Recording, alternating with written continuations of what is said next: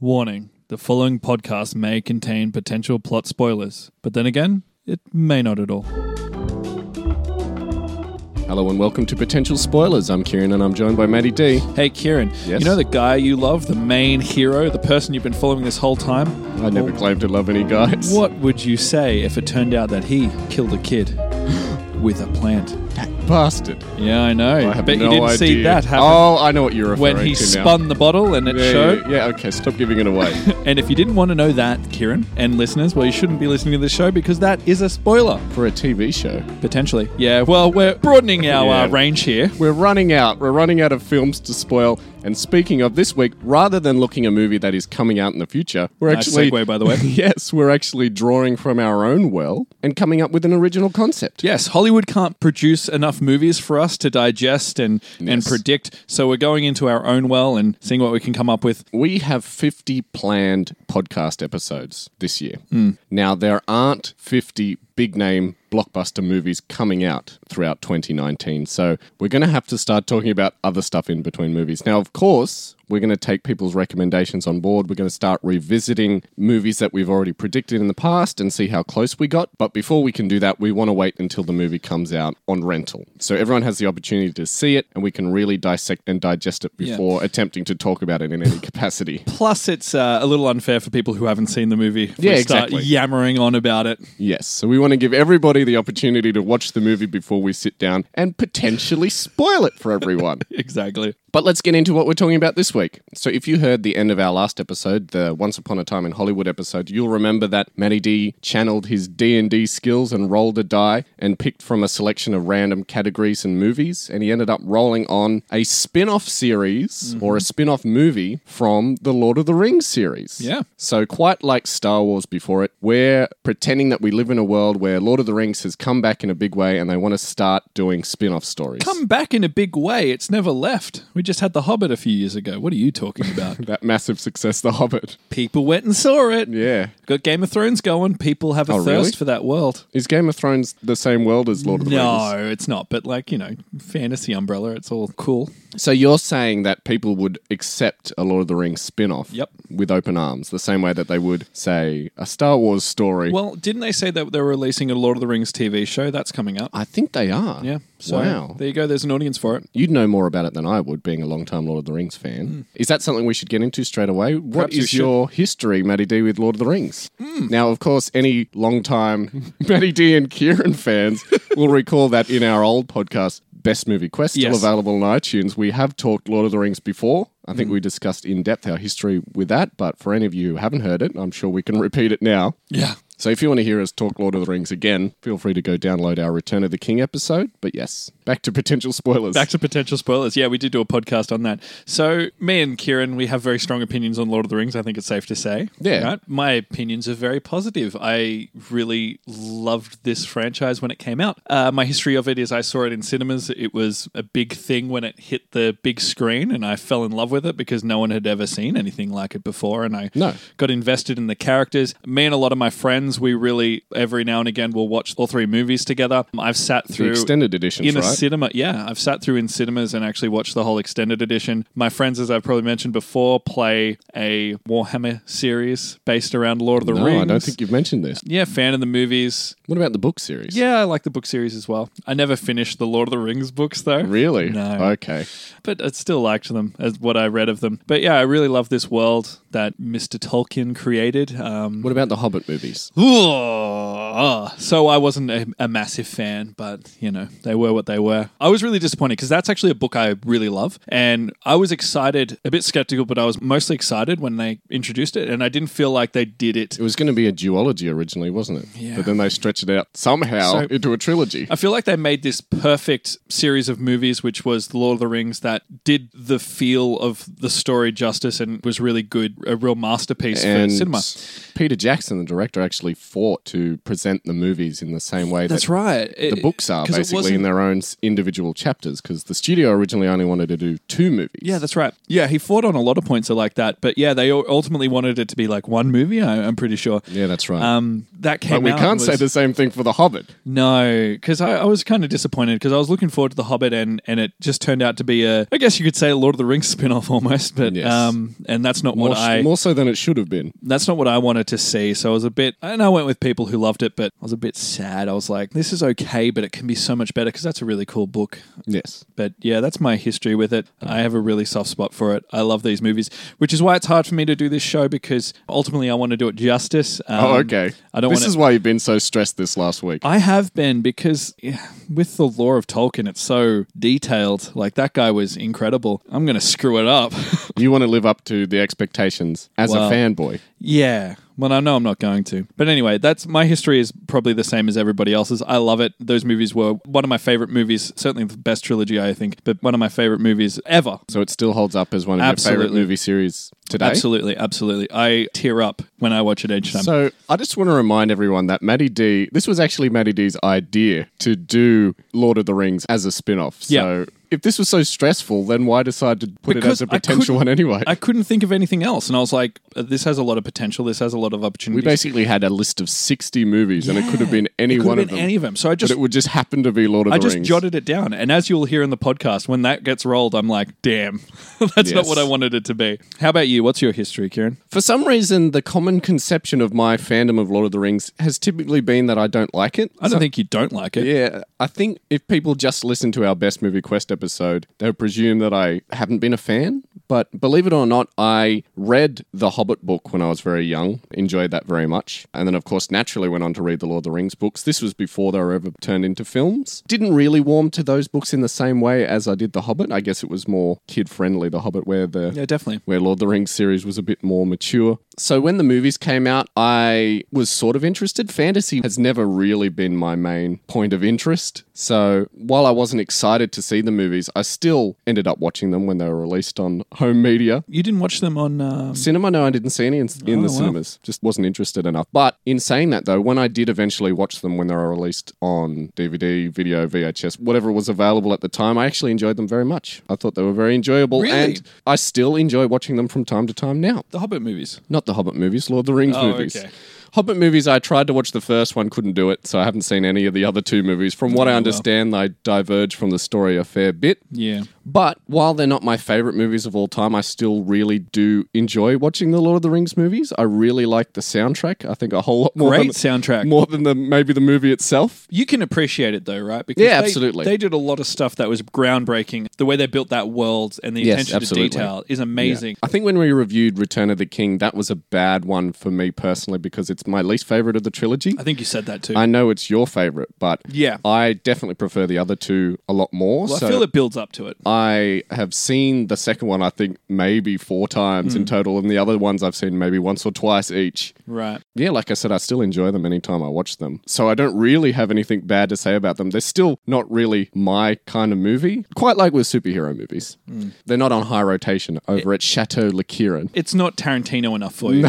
No, I guess not. But yeah, as I said, they're enjoyable enough. I still enjoy them, still appreciate them. I think we should start talking about our original plot lines. Oh God. Here we go. Gosh, I can safely say that Matty D and I have sweated over this one. I know Yeah. Matty D was furiously scribbling seconds before we hit record, So- attempting to get all his thoughts out on paper. I came in to your house like George McFly in the first Back, to, the, future. movie with just like scraps of paper and just like an absolute hot mess, not knowing yeah what you're it's- going to talk about It's exactly. been rough, and I still don't. But yes, go on with I what you- danced around with so many concepts and Ah, ideas. me too. It's Now- hard. I originally gave one of my ideas to Matty D. I said, "Oh, Matt, I have this idea." When I saw him over the weekend, I said, "I've got this idea for our Can Lord of we the Rings paint spin-off." the picture? By the way, we're, we're out drinking for a friend's birthday, Yes. and like I was just like had my head in my hand, and I was just like, Kieran, I don't know how I'm going to do this podcast, and you're like, you want my idea, Maddie D? yes. So I gave him one that I, at the time, didn't think I was going to use because at the time I thought, wouldn't it be great if I could do a movie set in Hobbiton? It's like a, a lighthearted comedy almost documentary style about hobbits and the daily lives of hobbits, sort of akin to What We Do in the Shadows, if you're familiar with that movie or TV show. Okay, so your whole movie was going to be in Hobbiton. In the Shire, yes. Right. Bouncing back and forth between different hobbit families and the shenanigans that they get up to. That was going to be your spin-off. That was going to be my movie idea. But then I realized that's a good five minute concept, but I couldn't spread that out into an entire movie. yeah, how were you going to make that a movie? But that was my big idea. I was like, that's what I'm going to do. So I ditched my original idea and started working on that. But then I went, "Mm, no, I don't have any ideas. So I went back to my original one. So Matty D knows exactly what I'm going to talk about. And when I told him my original concept for this idea that I'm about to talk about in detail, he laughed, folks. he thought it sounded as stupid as, it's, as, as it probably is. But I suppose you'll be the judge of that now as I go into it. Yeah, you were like, you can have my idea, Maddie D. And I was like, "Mm, no thanks.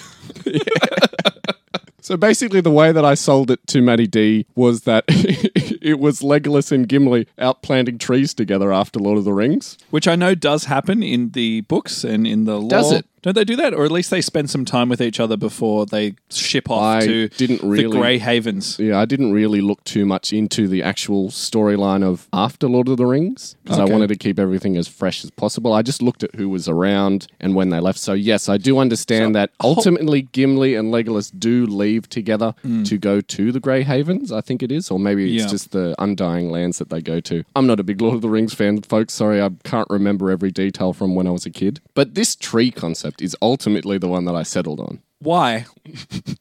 what what what brought for you lack of a better idea, better lack of a better concept. Okay. I couldn't make the comedy movie about hobbits getting excited over pumpkins work. So So I'll say okay. So it's like the Sackfield Baggins versus uh, Yes. So they they're being gardeners. Why are they doing? Okay, I guess you'll go into it. I, I mean, I could have maybe, if I put some thought into it, come up with a great contest between the Sackville Bagginses and the, the you know Sam's family trying to come up with a big pumpkin for the local fair and sabotaging each other or something stupid like that. But no, instead I've got the adventures of an, an elf and a dwarf. They're a doing great- gardening. they're a great duo. we should get straight into it because I've got a lot to talk about, believe it or not. In my head, I basically have a trilogy of movies planned. So this first chapter is quite lengthy. So this is Kieran selling it to potential producers, right? Um, Yes. So I don't have an elevator pitch for it. It's much longer than that. You- So you're basically seeing a script treatment here. So get excited, folks. So the name of my movie is Legolas and the First Tree.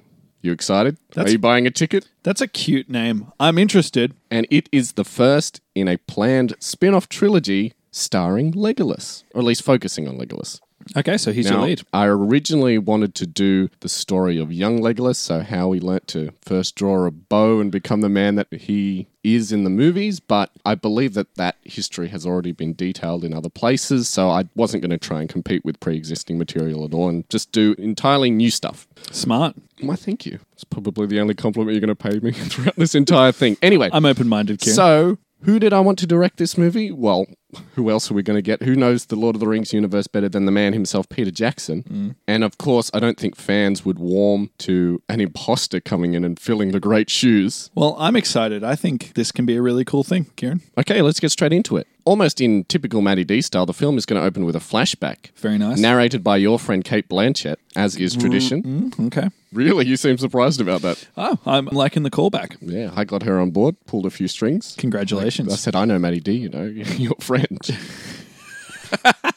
That's right. Yeah, we won't have time to explain that, folks. But anyway, so Kate Blanchett is narrating over the introduction. Say that we lived under a rock and this was our first ever foray into the Lord of the Rings world. So she introduces Legolas, the prince of the woodland realm of northern Mirkwood. And here in flashback, he is played by Zell Steele Moreau. So where do we know him from, Kieran? He is a child actor who has appeared in The Punisher, Gotham, and on Broadway in Harry Potter and the Cursed Child. Okay, cool. So I've never seen him perform in anything. I just looked at a whole bunch of faces of child actors and picked out one that looked like Legolas to me. So he just made it through your casting selection. Yeah, that's right. So I cast him based totally on looks rather than talent, which I say is pretty much standard for modern day Hollywood. So if you want to paint a mental image of what young Legolas looks up, look up Zell Steele Moreau. So young Legolas is blindfolded and he's holding a bow and arrow while his father, King Thranduil, is that correct? Don't look at me. Yeah. Um, Thranduil. he was his I think father that's in how the you say it. Hobbit. Was was yeah, that he, that was. guy? he was. Um, I don't think it's Threndrill. I think it's something else, but I can't remember. Thr- well, that is his father's name, but I just just looking at you as to how to pronounce it. No, I don't know how to pronounce is what I'm saying. So it's Thranduil, and he is played again by Lee Pace, who we saw before in The Hobbit, but he also is known for playing Ronan the Destroyer in Guardians of the Galaxy Oh, go. and Captain Marvel. Uh, now he's watching him from nearby. He's coaching him along and saying things like, "You're thinking too much, Legolas. You need to fire before the thought of firing even enters your mind." Because he's a bit of a jerk, right? Like just a tad. I imagine so. If Um, I'd seen the Hobbit movies, I'd presume that. Well, he just is. looking at his face. So. He is a little bit, but so he's a jerk here as well. Yes, absolutely. But he's being firm but fair towards coaching Legolas to be the man that he will eventually grow up to be. Right on that skateboard, Legolas. Yes.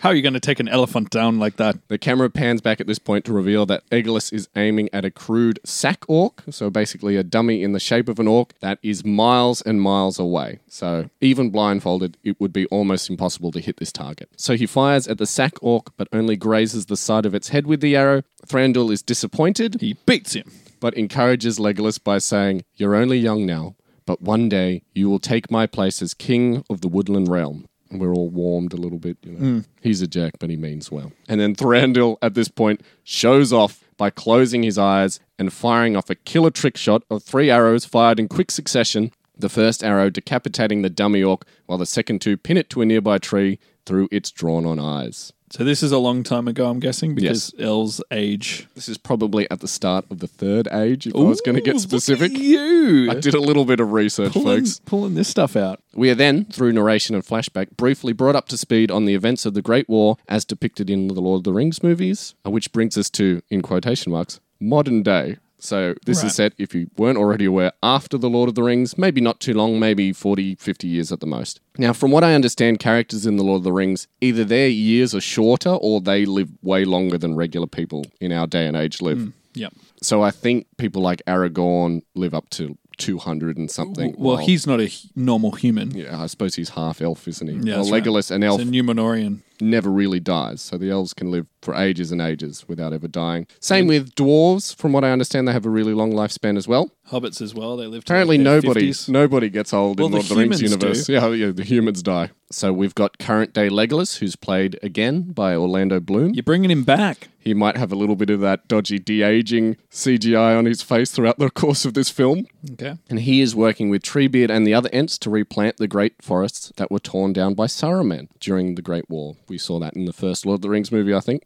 Now, unfortunately, the saplings that they plant around Isengard won't grow since the ground has turned sour, whether it's due to years of machines and abuse or possibly from being in close proximity to Sauron's evil through that crystal ball that Saruman had. Yeah. Of course, the logic here being that nothing grows in Mordor for the same reason. But he's dead, or just the exposure is what's killing. Yeah. Okay. So I'm saying that the ground has turned sour. The ground is sour. Trees used to grow there. Young trees. Okay, sorry, go on. So, of course, Legolas looking for advice. He can't go to Gandalf because Gandalf has left. Mm-hmm. So he goes back to the Mirkwood Kingdom to see his daddy, Thranduil. I'm so glad that I don't have to say his name too much more because he's going to disappear from the plot. Okay. And so Thranduil, so he tells Legolas of one tree to rule them all, What? of sorts. So the first tree in all of Middle Earth. So you see, when Middle Earth was formed, a mighty tree grew at the center of the lands, and all other trees and greenery in the world fell from its branches and leaves. So if you can picture it, a giant tree was the first ever life on Middle Earth. This is complete here and imagination. Oh, okay, here. so this isn't. this isn't in the Silmarillion or whatever.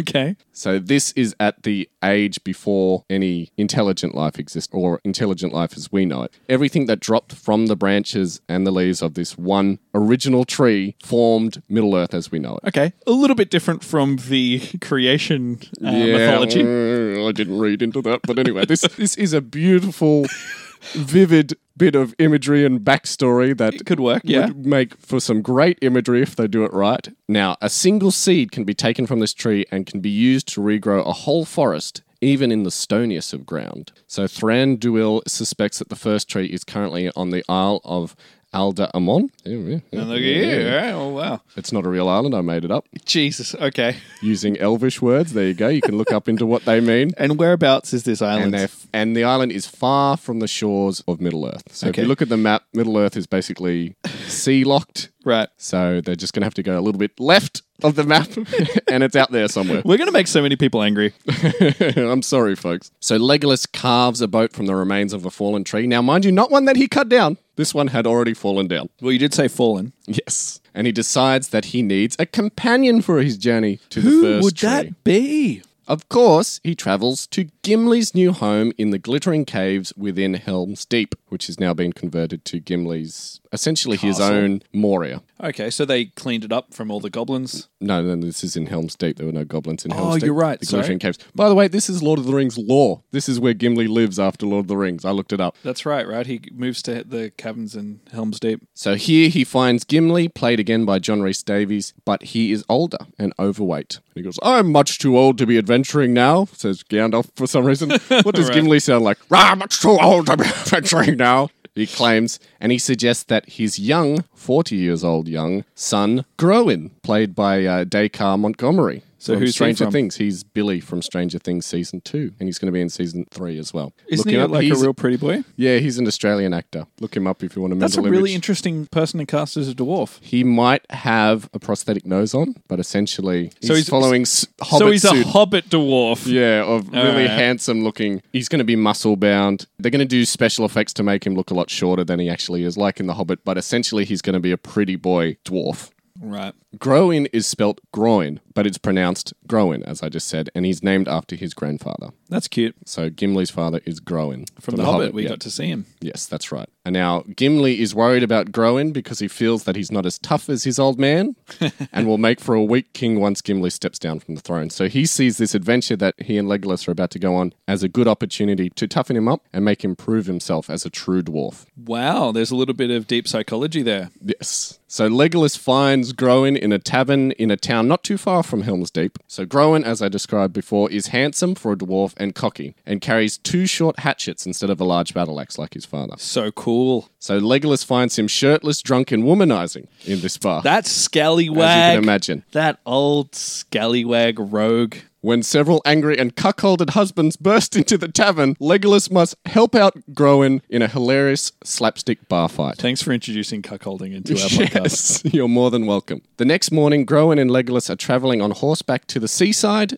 As you'd imagine, Groen is hungover and generally unhappy to be heading out on an adventure rather than womanizing. He also thinks that Legolas's quest is stupid, quite like Maddie D, and would rather be known for slaying a dragon or defeating a dark wizard rather than going to collect seeds from a big tree. Groen will also joke that Legolas would make a terrible pirate. Ha ha ha, Pirates of the Caribbean joke. because Uh, they're heading out to Legolas's boat at the docks. All right. And what sort of Legolas have we got here? Is he more sort of seasoned? Is he more? Is he less? Pretty much the naive? same as we saw in the same other guy. movie. All right. Sure of himself, handsome. If you've seen Legolas before, you you know what you're going to get in this movie. Okay. That's what fans want. That's what the ladies want when they go and see the Legolas movie. no growth there because he went through a lot, I guess. Mm. He's no longer young and sprightly. Would he not be young and sprightly at any point in his life? I guess so. Now I imagine that there's going to be typical, as we saw in Lord of the Rings, a bit of back and forth between Legolas and, in this case, Groen. So Groen is going to call Legolas old elf, Old man. old man. Well, he's not a man, so old elf, I would presume.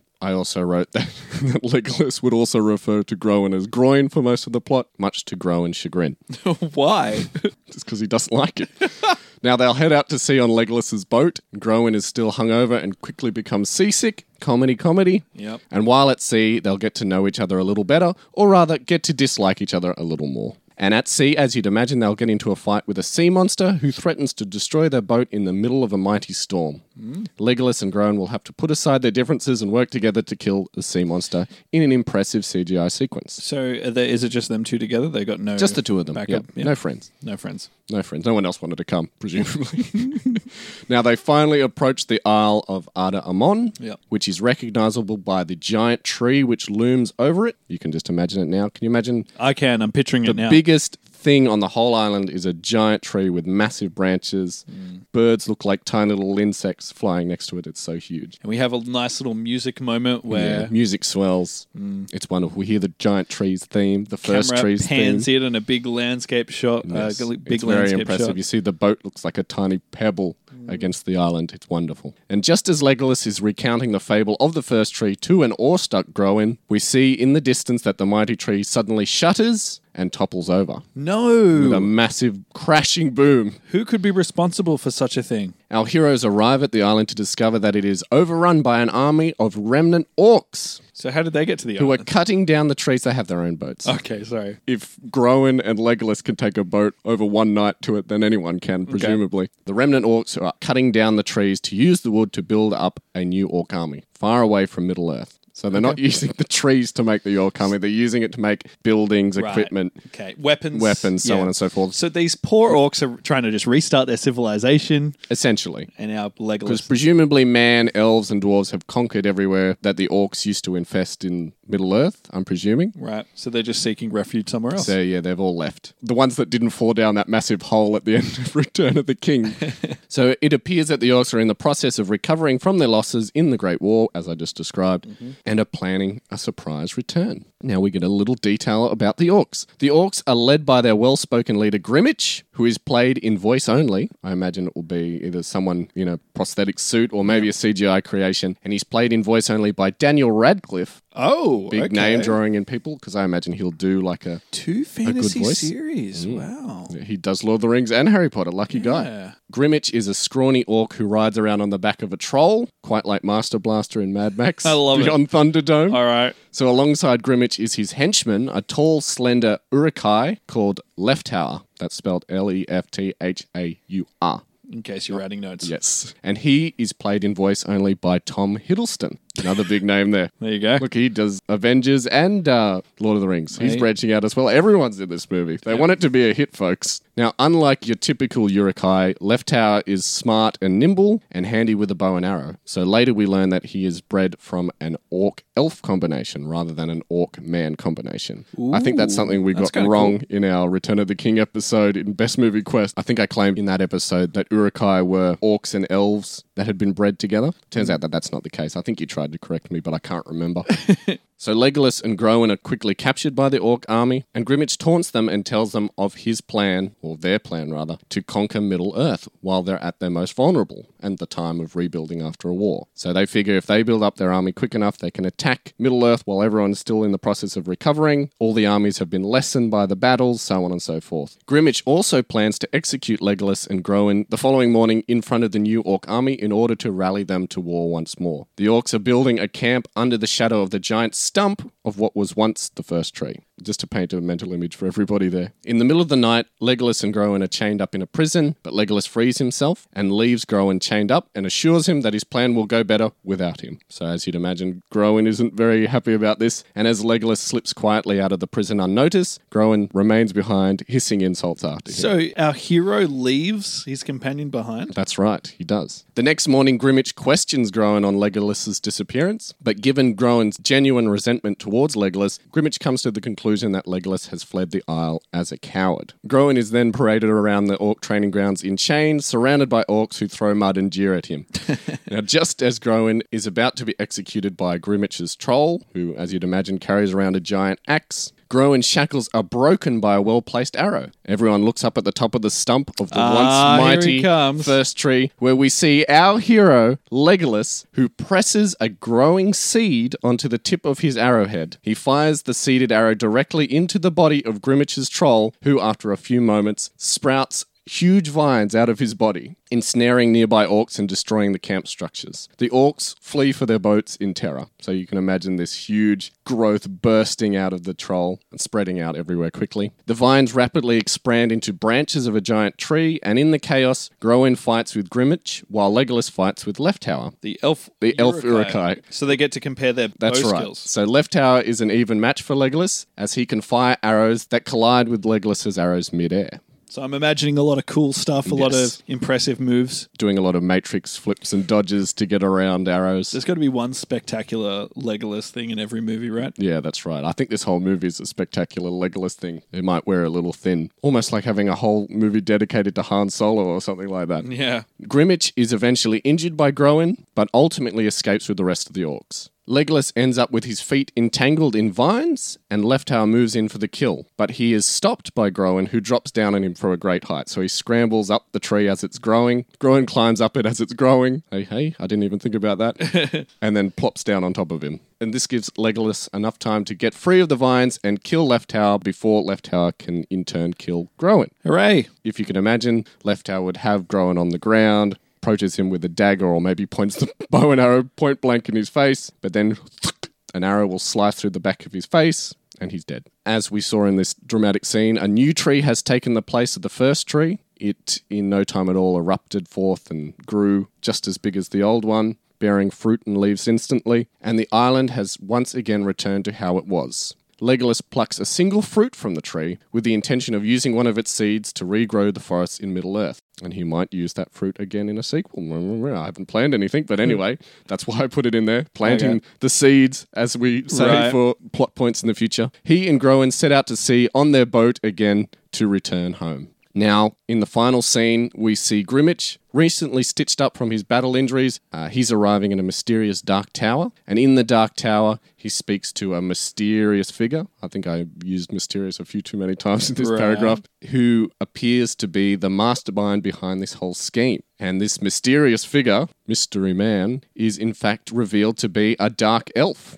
Played by Ooh. James McAvoy, as you can imagine, sporting the typical Lord of the Rings elf style, but instead of blonde hair slash white hair, he's got black hair Oh, then he's a definite and he's bad wearing guy. a black outfit. And he has somehow, we don't know how in this movie, he has assembled four of the five rings of power. He has them on a little platter next to himself, Okay. and he's left looking evilly into the camera as, as they zoom into the rings, and we fade out to the end credits. Wow. There we go. There you go. So it's setting up for a, a sequel. A full trilogy, an, Matty an D. infinity gauntlet of sorts. So obviously, I'm never going to write the sequel, and we're not going to cover a future episode where we talk about the sequel. But obviously, in my head, I imagine that this Dark Elf, James McAvoy Dark Elf, is essentially going to become the next Dark Lord. He's going to obtain the Dark Lord's powers by uh, wearing the five rings of man at the same time. Mm. I suppose that would give him the powers of all the ring wraiths at the same time. And he was going to put on armor Yep. become the next Dark Lord, and he's going to create an army of Urukai elves, quite like what was his name, Left Tower. So they're like In this one. super elves. So while there was Super orc, one you really go there. strong one in this movie, there's going to be a full army of them in the future.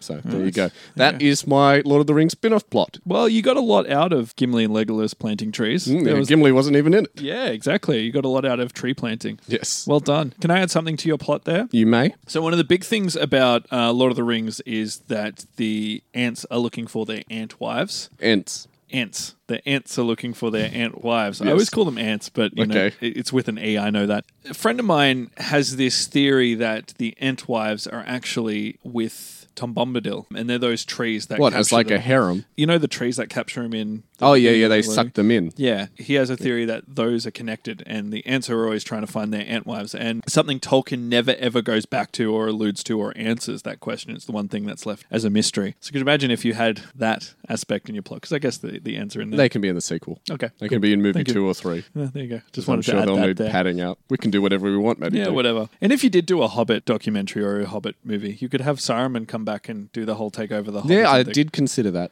Oh, you did. I did consider that, but then I just thought, no, it's not a strong enough idea. Yeah, Ah, fair I'd enough. rather stick with Legolas. Fair enough. I'm very excited to hear your plot now, Matty D. Oh, well, as am I, Kieran, to be honest with you.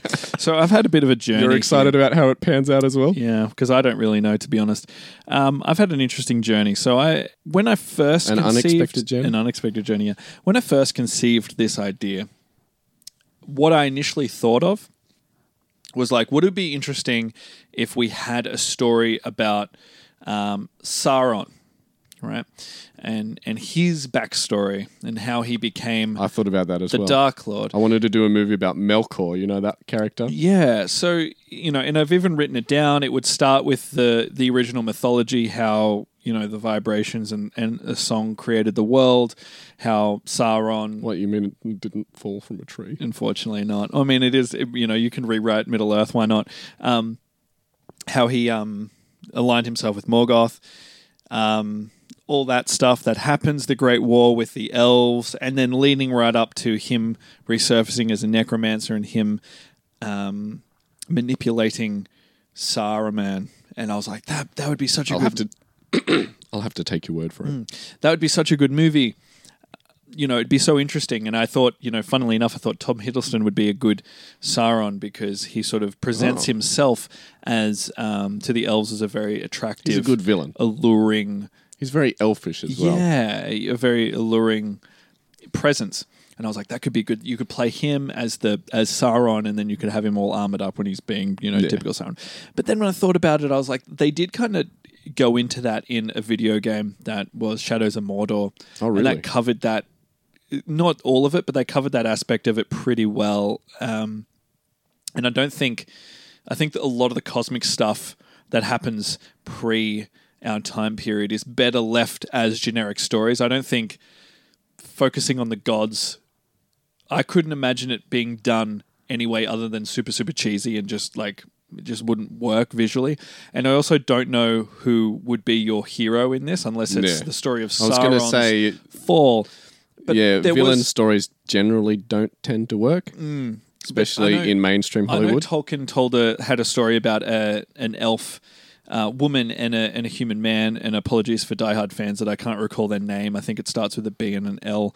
Um, that they're in that story as well. And but yeah, it, it would be a it would be a story that spans over a period of time. So that was my initial thought, and then I was kind of like, well, I can't really see that going well, and and it's already, as you said, it's already been covered in the Silmarillion and su- such works, and I was like, I was I don't- joking. I don't know what the Silmarillion's about. I, I don't know if I could do it justice because I don't know that I never read that book. So I sort of was like, well, I'll leave that alone because I'll either get stuff wrong and don't do it, you know, the way it's supposed to be. And also, it sort of feels more like a prequel anyway. And that's kind of against the theme.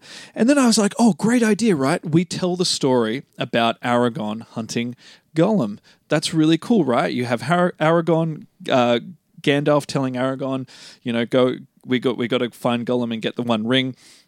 According to my research, it was Legolas's father who Hmm. Really? captured Gollum.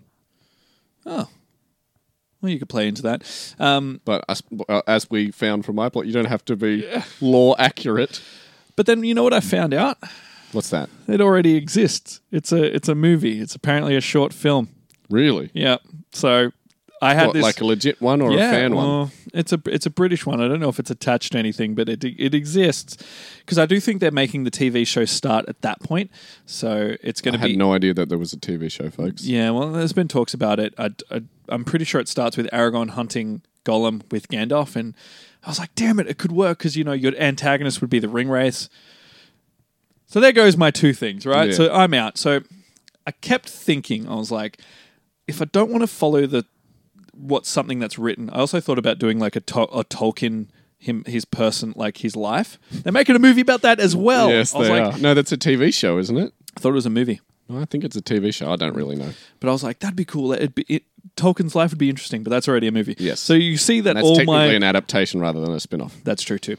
All my ideas are getting cut, right? But I've always been fascinated with two characters in the Lord of the Rings universe. The reason I've always been fascinated with Hmm. Blanchett? them, yes, her, but um, no, two different characters. The reason I've been fascinated is because nothing is ever known about them. They get referenced very sparingly. They get referenced once or twice in The Hobbit and Lord of the Rings. Sparingly or sparsely. Not sparingly. they get referenced very little in both the Lord of the Rings and the Hobbit, and you never know anything about them really. And they are the two wizards, and the I thought you were going to say the two hobbits, Merry and Pippin. the two blue wizards. So what I thought was cool, what I thought would be a cool idea, and it would sort of unshackle me from um, having to follow or know a lot about this the story and mythology, is telling the story of the two blue wizards whose names oh, here we go. change. Um, they do change depending on where you read them, but the ones I got were Altar, Altar, and Paladino. Paladino is his name. Alta and Palladino. Why do they sound like two members of an Italian circus? Because they are in my plot. Oh, really? No. Oh. I got really excited for a So second. here there, we folks. go. Strap yourself in, kiddies. Let me get comfortable. Right. All right. Cool. Because I'm not even finished with this prediction. So Ooh. who knows where? Sorry, this plot. Jesus, the one time I have to say plot instead of prediction and I mess it up. Same thing. So here we go. So here is what how this movie is going to start off. It's going to start off in the Shire, the lovely Shire. Mm. Of course, that, oh, Magical score, Sorry. and we're going to see. This doesn't make sense now that I think about it. Already, it's not good. Um, no, it can. It can. It can make sense. All right. So it's going to start off with Gandalf. Sitting on the front porch of Bag End, smoking a pipe. Yeah, it's going to start with uh, Gandalf star- s- starring Ian McKellen. Ian McKellen's Gandalf Hmm. rolling into the Shire. He's going to be attacked in quotation marks by a young hobbit, quite similar to how we, you know, saw the first movie, The Fellowship of the Ring. Um, it's going to be a young Him little and hobbit. Frodo, right? Uh, it's not going to be. Fr- It's I'm not, not going to saying be. in Frodo. your one that is. I'm saying yeah, he was, like in Frodo, he like was with Frodo. approached by Frodo. Yeah, you know how you know how Frodo jumps on the Yes. on his stagecoach Yes. and whatnot. So you would get a very reminiscent scene.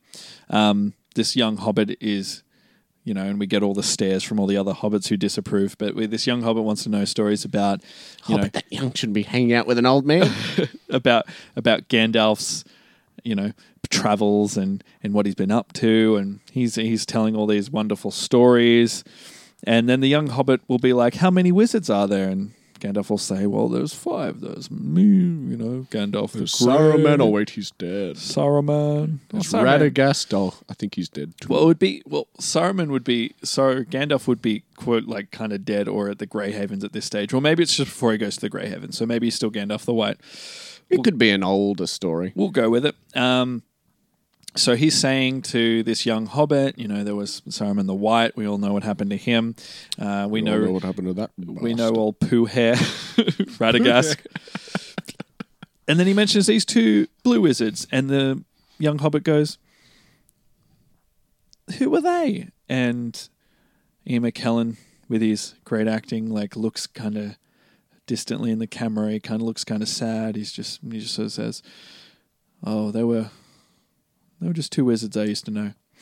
And then later on, he's at the Shire, maybe hanging out with Samwise, maybe hanging out with Frodo if he's still here, maybe Merry and Pippin, and he's sitting outside and he's he gets his old pipe weed out Presumably a lot older looking and he inhales. hobbits. Well, you know, Samwise Gamgee is the governor of the Shire at this point, so he smokes, he breathes in his little pipe, and he sadly Lucky you're painting a picture here. It's very nice. blows uh, blows out He the smoke. sadly blows out the smoke. Well, he's reminiscent and he's sad. Okay, And- sorry. And, and we get a sort of picture of these two wizards in smoke drifting off. Mm. This is where the movie will start. billowing beards like billowing smoke. Very- it will very nice. It will roll back in time to Gandalf riding in to what is then um, what was Saruman's place called? I'm out- Isengard. Isengard. He's rolling into Isengard. He's Gandalf the Grey now. We remember old Gandalf the Grey. Oh, so he's Gandalf the White at the start of your one. Yeah, sure. Okay. Makes it makes sense chronologically. It can be before he goes to the Grey Havens. Okay.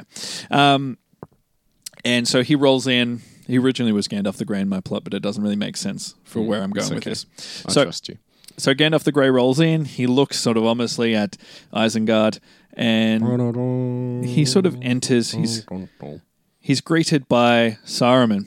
Now I know what you're saying, Kieran. Hello, Don't you look at me and say, Gandalf. "But Matty D, Oh, any excuse to have Saruman in the movie, I'm happy. He's my Chris- favorite character. Christopher Lee." He's dead. He's no longer with us. And that I goes know against the rules of what we established last time. exactly it does.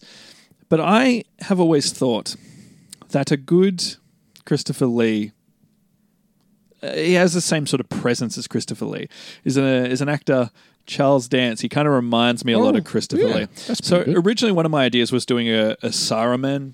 Younger Saruman plot, and I was like, Charles Dance Only would be- slightly younger. at least slightly longer. Yeah, before the events, like he's fallen to corruption. I was like, Charles Dance would be perfect as it. And this was just an opportunity for me to bring Charles Dance as Saruman. So I'm just gonna pleased. I'm gonna do that. So Saruman's there, Radagast is there. Maybe we don't really see a lot of him. He's maybe in the back of his He's head. dumpster diving. Yeah, he's like talking to the birds. And this is the Council of the Wizards. And here we'll meet our two blue wizards. We have Paladino, and I'm going to pronounce it differently each time, listeners. So Palado Domingo. He's going to be played by Jonathan Price. Oh, Hmm. another Game of Thrones alumni, right? Yeah, exactly. Um, another, Pirates of the Caribbean alumni. Exactly, There you go. He yep, played yep. Governor Swan. and then we'll also have Altair, who is played. I either want John Hurt or I want Patrick Stewart. Well, John Hurt's dead, so you can't use him. He is, isn't he? Yeah. Patrick Stewart. it Patrick is. Stewart, it is. Oh, I can't wait. Ian McKellen, Patrick Stewart back again, That puts another together again. Yeah, that puts a nice little spin on there. Our director for this movie, I feel like it's going to be Peter Jackson. Mm-hmm. If not, I will take Miguel Sp- Sputnik. No, sorry, Miguel, I mispronounced your name, but he's a Game of Thrones director. Oh, I liked, okay. I liked a certain episode I he had did, no idea who you but were we'll talking say about. we'll say it's Peter Jackson. So they they're in the White Council. They're they're speaking about what is happening, and it is Gandalf who's breaking the news that they think the necromancer that they found in Mirkwood is Sauron. That Sauron is rebuilding his forces. That the threat of Middle Earth is in grave peril, and what are we going to do? This is before they know that the One Ring is out there. They So can is this find it pre Hobbit or after Hobbit? uh, it's got to be pre-Hobbit, hasn't it? I- If it's following the movie chronologically, it's got to be it's got to be around either around the same time or just after, because that's when they find out that Sauron Don't is they fight alive. Sauron in the Hobbit at one stage? They do, yeah, they Okay. do. But that's when they find out it is Sauron. Okay. So we'll say a little bit after that. Right. And we might have Kate Blanchett playing her role there as well. She'll be there. So these five wizards sit down and they discuss what's going to happen. Charles Dance as Saruman. He kind of sort of says. There's not much we can do, you know. We we should just like focus on ourselves. We should like, we should try to seek out. We He's should a- see he's a who bit- has the deepest voice. he, he sort of he sort of sketches out little things. Maybe he was like, look, we Here's a don't, drawing of a duck. we don't we don't know anything right now, so let's not draw to any conclusions. Gandalf is very much like worried about this. He says we should do more research about what might happen. Saruman is "Oh, I don't think anything will happen. So there's much discussion back and forth. Altair and Palando tell Gandalf that well, obviously Saruman, they think he's a good guy at this stage. He's got this realm covered. Radagast has the woodland realm and even sorry the animal realm covered and even though he's you know a wizard he's more concerned with that anyway they say that they like in the law need to head out east to find allies to help the west when this war comes to a head Gandalf agrees so they make an agreement Gandalf's going to look after the western part of Middle Earth and the two blue wizards are going to go out Cowboy east. part. The cowboy part, yes. So that's how they go. So to break down these characters, I see Palando as more like a Gandalf the Grey style character. Like he's going to be like more plucky, Well, he's bumbling. Patrick Stewart, isn't he? no, he Oh, is that's- Jonathan Bryce. Oh, okay. Jonathan Price, sorry. So he's going to be more, more kind of like lovable and more like your bumbling wizard. And Altair's going to be more of your serious wizard. So the Patrick Stewart stern guy, but still lovable. But it- it'll just make an interesting dynamic there. Yes. Like one of them is like straight laced, and the other one's like bumbling, and he pulls him out of trouble. You got to make the two different. So they travel east. I'm going to say that doesn't take long before they I get like captured. the page turning. Let's turn another page. It doesn't take long for them to get captured by a warring Easterling tribe. Now, in my What are these, men or orcs? well, in uh, they're, they're a special breed of men. They're called the Rune, I believe. They're in the Lord of the Rings movie. You'll notice them as they ride on elephants. That's Oh, yeah. who they Yeah. are. Um, you also see Men of Mordor. you also see Frodo see They one. look like Mad Max characters. Mm. Yeah, as a woman who's like got a shield on, she's one of them. Typically, they're sort of presumed to be sort of like African tribes, and this movie Middle Earth version of Africa. Yeah, Sure. exactly. And this movie will definitely play into it, but it won't be racially African, Charged, 'cause, okay. You know, you can't get away with that. I don't feel. You No. know? They're going to get captured. They're in out of their head, and they're going to get saved by a character who will be played by Tom Hardy. Yeah, Ooh. we'll bring him in. You know, I was going to have Tom Hardy in my plot, but I was like, no, he doesn't fit anywhere. So Well, he's going to be a Gondorian soldier. Mm. That, for whatever reason, will have a tragic backstory for him. He's been shunned from the west, and he's ran to the east. He's sort of seeks solace out here, out in the out in the east, away from all the troubles, because he's sort been of a bit like the Riders of Rohan, yeah, how they were forced out of their village. yeah, sure, but in a more extreme sense, Mm. and just one man solo. He's been living in this land, uh, very Aragon esque, and he's like, "I'll be your guide." So we have a a young Studley A ranger. badass ranger. Yeah, exactly. So he's going to be the guide. So he introduces them to a village of people who are living in hiding. They're the good Eastlings, right? They're all these lovely little children and There's a communities. policeman, an Um, Indian.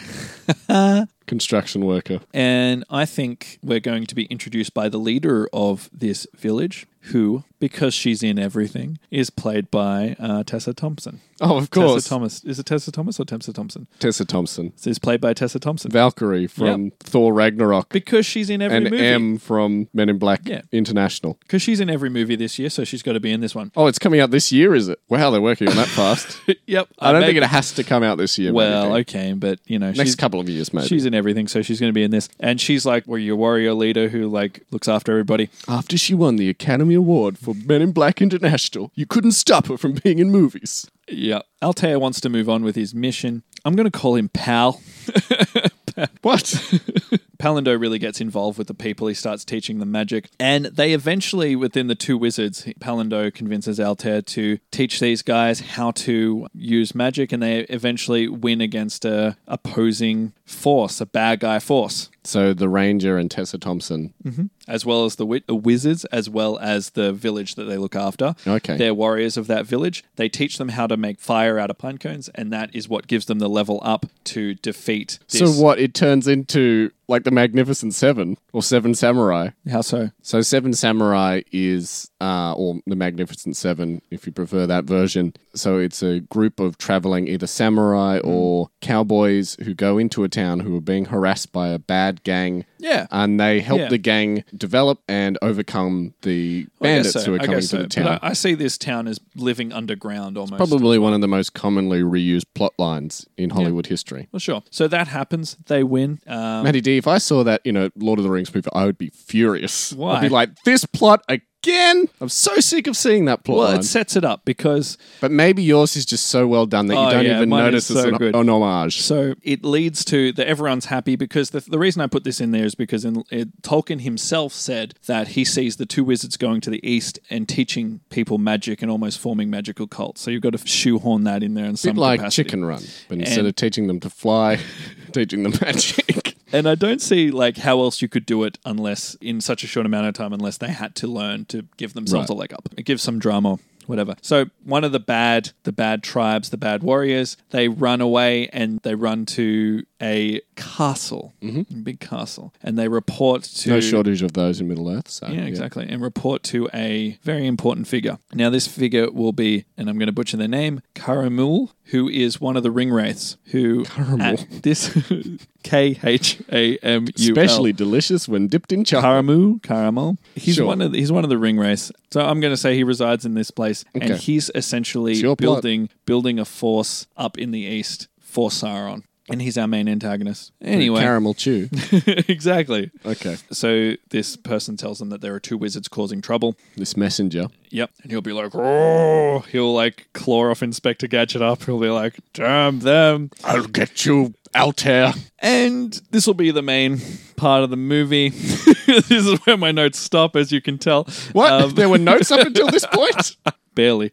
And the rest of the movie is our heroes trying to unite certain tribes because they're going to try to rally up forces for the side of good. They're going to try to win the East to then help the West. And they're kind of going to different points and trying to do things for these tribes and whatnot. Eventually, it comes into a big battle with the Ring Wraith's forces against every force the wizard can muster up. Big, epic fight scene. It's really beautiful. It's really heartwarming. So basically leads to a huge war, like at the end Mm-hmm. Get of some. Yeah, Two Towers, Return of the King. Exactly. Okay. And I see uh, Idris Elba being one of the main war chiefs that is an antagonist there. And Oh, He's a bad guy. yeah, Okay. yeah, why not? I actually would like to see he's the brother of Tessa Thompson. Okay. Mm. So they're actually, she's actually an heir to the throne. So there's a little bit of a rivalry there. They're both also from Asgard. What?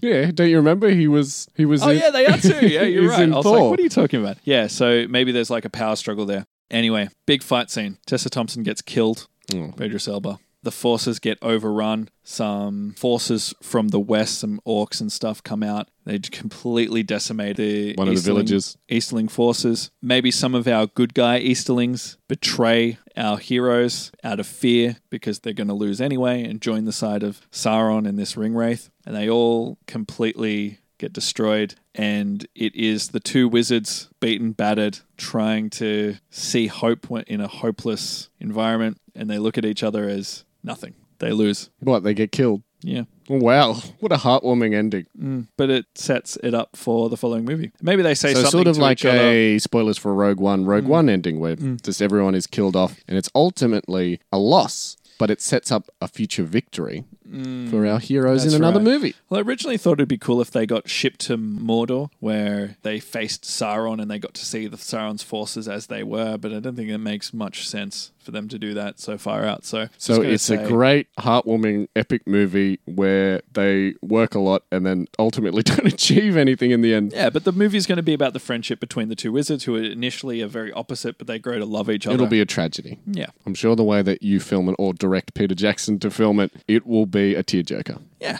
exactly. Well, there you go. Is that all you have to say on that one? That's all I have to say about it. Well, there you What do you think? Give me some feedback. if I was a producer and you were pitching it to me, I'd say that it's an interesting concept, but it might need a bit more work. Thank I'd you. suggest going and sitting down with a writer to flesh it out, but you know, who am I to judge? yeah, I could actually see them doing that, if I'm perfectly honest. I could see them doubt going it. in that direction. I don't Uh, know. Christopher Tolkien won't let them touch it. I don't think. No, probably not. Well, I could see them exploring something that could be part of the law more so than the Legolas groin adventures. Sorry, groin. So, out of all the characters in Lord of the Rings, out of all the possibilities, we decided to tell a story about two old wizards going to the east and two known characters planting trees. Yeah, well, not growing. He's brand new. Oh, yeah, fair enough. Uh, yeah. Anyway, at this point, I'd typically say if you have your own idea for what's going to happen in a future Lord of the Rings spin off, please let us know. But I don't imagine there will be one, but mm, I won't speak too soon. Let us know if you have any ideas that can add on to our. Yeah, sure. ideas. How would you expand on Matty D's idea, or how would you improve my idea? Or is there a better idea somewhere? Yeah, exactly. So please let us know if you have one at our Facebook page, Potential Spoilers Podcast. Pretty easy to find using the f- search bar up the top there. Otherwise, we've got an email address. If you're not on Facebook, it's Potential Spoilers Pod, all one word, at gmail.com. We should probably let everyone know what we're going to be talking about next week. Yeah, let's. Now, we weren't originally planning to talk about this movie at all. It only came on my radar when the trailer came out. But this is the upcoming Dora the Explorer movie, known only as Dora and the City of Gold. Yes, how exciting. You could almost trick people who weren't familiar with the Dora the Explorer TV show that it's just a standalone movie. If you have a theory of what's going to happen in that movie, please let us know. The trailer is already available to watch, so you can get an impression of what it's going to be like from that. Otherwise, let us know how we went with our Lord of the Rings spin off ideas. If you've got a better idea, I'd love to hear it. I would really love to hear it. Yes. But thank you for joining us for another episode, We'll see you next week. and we'll catch you then.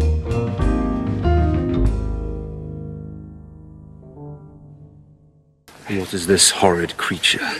A goblin mutant. That's my wee lad, Gimli.